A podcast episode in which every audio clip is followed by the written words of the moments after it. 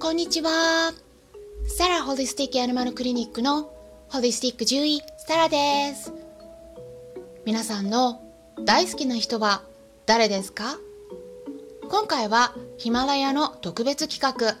Voice Fest ということで決まったテーマに沿って配信していきたいと思います。本ラジオ番組はペットの一般的な健康に関するお話だけでなくホリスティックケアや地球環境そして私が日頃感じていることや気づきなども含めて様々な内容でお届けしております。今回の企画はヒマラヤ祭りも主催されたどもり先生こと周平さんが発案されたイベントなんですがテーマは3つあるんですね。1つ目は大好きな人に言いたいこと。2つ目は自分の好きな音声プラットフォーム。3つ目は 推しのインフルエンサーということで1つずつ別々の配信でお伝えしていきます。まあねあのペットとはちょっとそれた内容になるんですけれども今回言霊の話や英語の話と最後にねちょっとだけペットネタも挟みますのでぜひ最後まで聞いてもらえたら嬉しいです。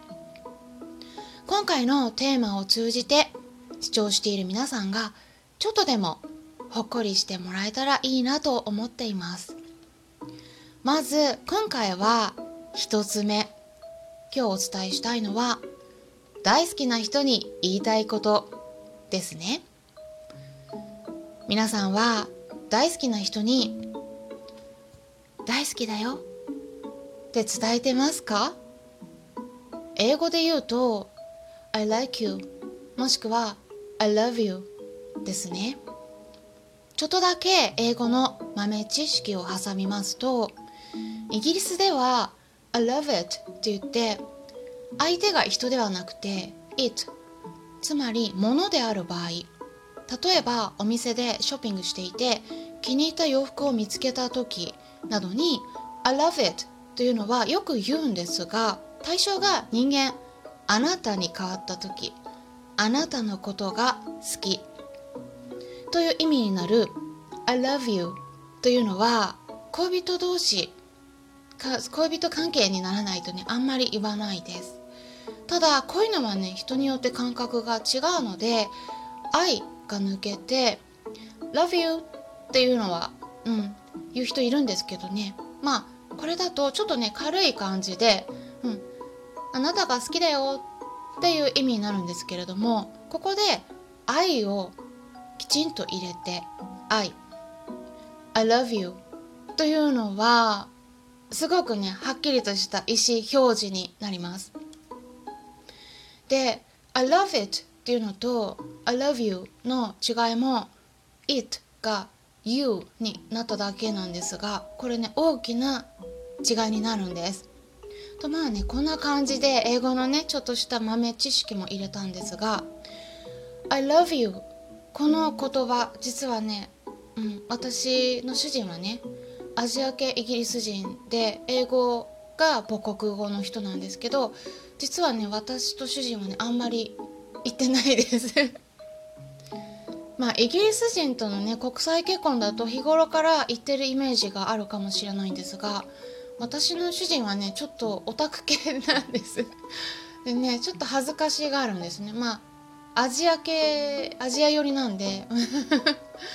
でねあのそれで英語だと恥ずかしくてなかなか言えないみたいなんです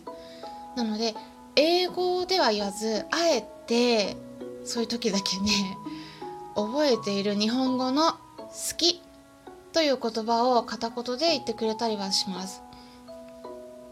あの好きだよとか、うん、っていうんじゃなくてもう好きだけですね。まあ、よく言霊って言いますよね。言葉には魂が宿るっていうことです。私はねこれね本当だと思ってるんです。うん、例えば子供にしょっちゅう「あなたほんとバカだよねバカだよバカほんとバカだね」もうこんな言葉ばっかり言ってたら本当にねあのそういう子供になるんですよ本当に相手にいろんな別の子供に「お前バカだ!」とかって言ったりするような子供になる、まあ、こういうのって聞きますよね。これ本当です。私以前ね塾講師してたことがあるんですね、うん、中学受験を目指す小学生相手です。よくねバカっていう言葉を使う子供っていうのはね見てると親から言われてるんです。だから言葉にはすっごくパワーがあるんです。なのですごくね重要なことだと思ってます。それでね好きっていう言葉についての話に戻るんですが、うん、彼が発した言葉の場合日本語の好きっていう言葉と英語の好きっていう意味になる love という言葉の場合これを使う時ね I love you っていうかそういう言葉ねそのそこに宿る言葉のパワーが彼にとっては違うんですね。うん、日本語で言うか英語で言うかこれが違うというのを私は感じるんです。でなので彼にとっては英語で言う方が重みがあるんですね。うん、なのでねあの彼にとっては英語で言われたり聞く方が心に響くんですね。でも私にとっては母国語は私は日本語になるので私にとっては日本語で言われたり聞く方が心に響くっていうことです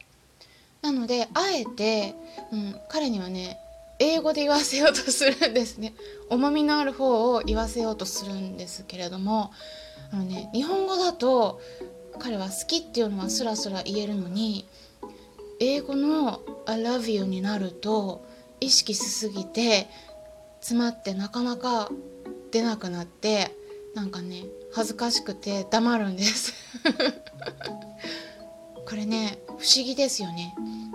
まあこれね本当に言葉にはパワーがあるんだということの裏返しになるっていうことなんだと思います。でもだからこそ大好きな人に気持ちを伝えるっていうのはすごくね大事なんだけれども難しい時もありますよね。言葉に出すよりも、まあ、そんな時はねハグだけで気持ちが伝わる場合もあります。この音声配信も日本語だからね主人に聞かせてもちんぷんかんぷんだとは思うんですけれども私はあえて言霊をね意識してこの場を借りて大好きだよ。いつもありがとう。と伝えたいです。それと同時に最近は音声配信とか YouTube 動画をね配信するのにちょっとね時間が奪われてしまって、うん、プライベートの、うん、一緒にね過ごせる時間が短くなってしまって申し訳ないなって思ってます。一番ね大好きな人を一番に大切にしないとならないですよね。うんあとねもう一人いや二人。大好きな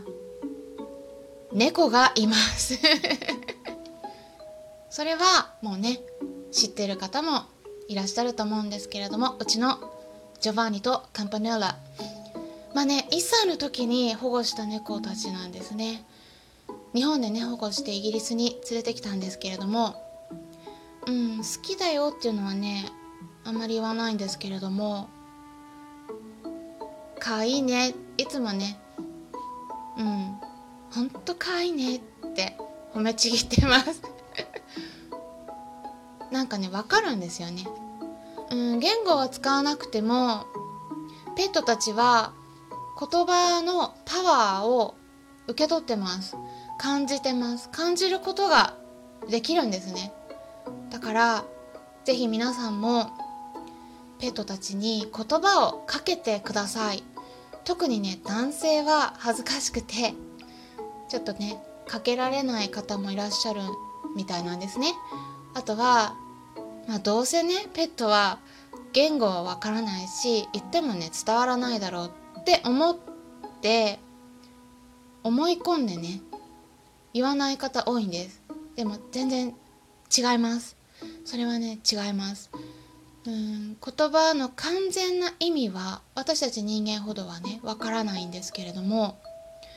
うん、感じるんです。言葉にねどんな意味があるのかなって理解しようとしてくれたり、うん、自分なりに考えて何が求められているのかな？どういう意味なのかな？って考えて感じようとしてくれます。何回も同じ言葉を使うと分かるようになります。まあそんな感じでねちょっとペットネタも最後に挟みましたけれども。皆さんの大好きな人は誰ですか？この機会にぜひ大好きな人やご家族に感謝の気持ちを伝えてみてはいかがでしょうか。今回は特別企画 Voice Fest ということで大好きな人に伝えたいこと感謝の気持ちについてお伝えしていきました。参考になったという方はよろしければいいねボタンのクリックとかフォローもしていただけたら嬉しいです。今回も最後まで視聴していただきありがとうございました。それではまたお会いしましょう。ホリスティック獣医。サラでした。